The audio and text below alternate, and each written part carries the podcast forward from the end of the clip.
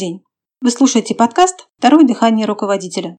Это подкаст для владельцев бизнеса и руководителей, которые хотят получать больше результатов от своих сотрудников. С вами Елена Бояркина, и сегодня мы поговорим о том, к какому типу руководителя относитесь вы и как это влияет на ваших сотрудников. Давайте начнем с вопросов. Кто такой руководитель? Зачем точно он нужен? В чем его главная работа? Ответ прост. Он нужен для того, чтобы сотрудники выполняли свою работу. По-другому. Чтобы работа была выполнена силами сотрудников. Еще по-другому. Он нужен, чтобы сотрудники самостоятельно добивались результатов и решали поставленные задачи. И это его главное предназначение. Есть такие действия, как постановка задач, координация действий и организация работы.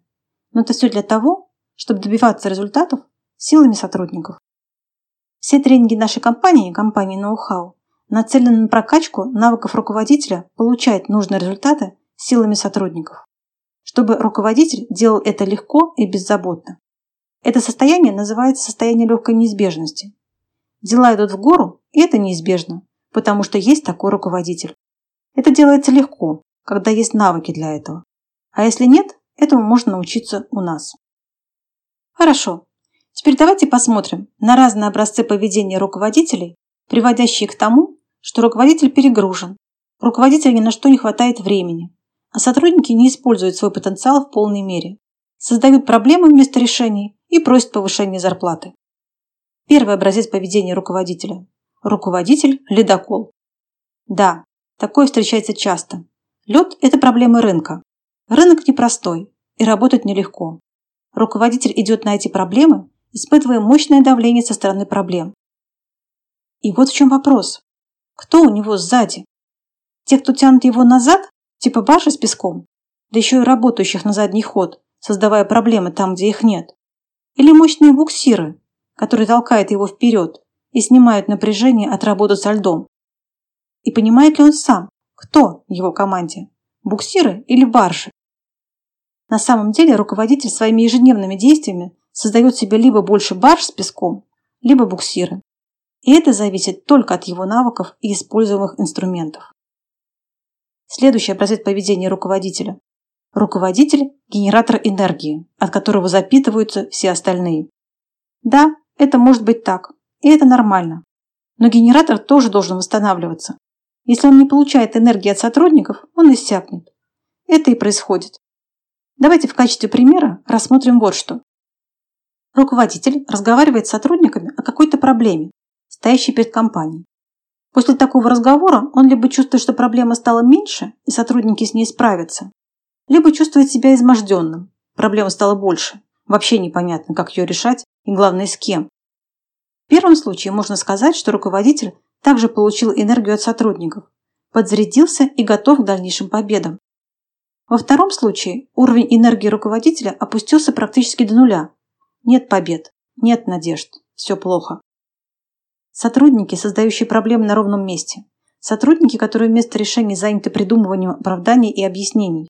Это именно те сотрудники, которые высасывают энергию руководителя. Не только руководителя, но других сотрудников, которые работают хорошо. Но так происходит только тогда, когда руководитель не имеет навыков работы с такими сотрудниками-вампирами. Есть правильные инструменты для руководителя, позволяющие сделать так, чтобы энергию создавали и давали в компании все сотрудники. И уж по крайней мере не высасывали ее полностью из руководителя и из тех, кто эту энергию дает. Зависит это от того, что руководитель делает каждый день, и от того, как он это делает. Есть правильные инструменты. Этому можно научиться. Следующий образец поведения – руководитель, герой, которого все ждут. Он придет, и все будет хорошо. Есть проблемы – звони шефу. Иногда это основное правило улаживания проблемных ситуаций. И что странно, руководитель сам это создает каждый день. К некоторым руководителям просто потоком идут сотрудники. А у нас вот такая проблема. А здесь вот такая. А тут клиент недоволен, ругается. А здесь комплектующие не привезли. И руководитель, засучив рукава, разгребает, расчищает, расхлебывает. Справляется, в общем. Герой. Да вот только герой вечером просто никакой, измочаленный. А сотрудники все больше и больше ведут себя как дети неразумные. Даже с простым вопросом идут к руководителю. Пойдем дальше. Следующий образец поведения – руководитель знает все лучше всех. Да, так бывает очень часто. Поэтому учиться, повышать свою квалификацию никто не хочет. А зачем? Вот наша ходячая энциклопедия. Она пускай и учится. Ну что, нашли себя где-нибудь среди этих образцов поведения? Все вышесказанное приводит к явлению, которое можно назвать выгоранием. То есть весь потенциал руководителя, который должен быть направлен на расширение компании, загружен проблемами, приносимыми персоналом. Энергии для подпитки нет, и руководитель останавливается в своем движении. Он как память у компьютера, полностью загружен. Теперь он осторожен, действует медленно, более нацелен на то, чтобы сохранить, что есть, а не на новые достижения. И все бы ничего, если бы такое положение дел можно было бы сохранить. Но это невозможно. Сохранить можно только то, что продолжает развиваться. То, что не развивается, деградирует. Вот какое влияние это оказывает на состояние компании. И вот что происходит дальше.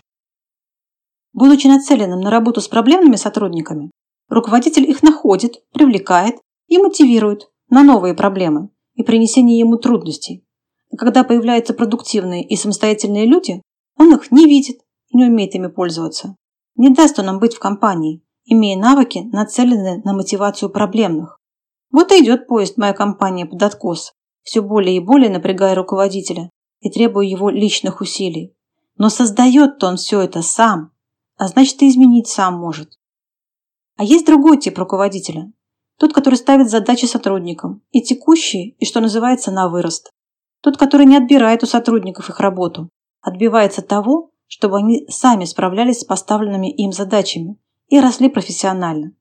Тот, который верит в способность сотрудников самостоятельно находить решения для сложных задач. Тот, у кого сотрудники гордятся произведенными результатами, вовлечены, имеют высокий боевой дух. И этому тоже можно научиться. После обучения вся работа руководителя приобретает направленность на результат. Он начинает видеть всех сотрудников такими, какими они являются на самом деле, и может дать им точную оценку с точки зрения их эффективности и того, чего от них можно ожидать. Руководитель действительно начинает использовать персонал, делать так, чтобы он приносил пользу и себе, и компании. Если у вас есть какие-то вопросы по обсуждаемой теме, вы можете оставить комментарий или написать мне по электронной почте, указанной в описании выпуска, и задать свой вопрос. На этом все. Спасибо за внимание и до встречи в следующий четверг на подкасте «Второе дыхание руководителя».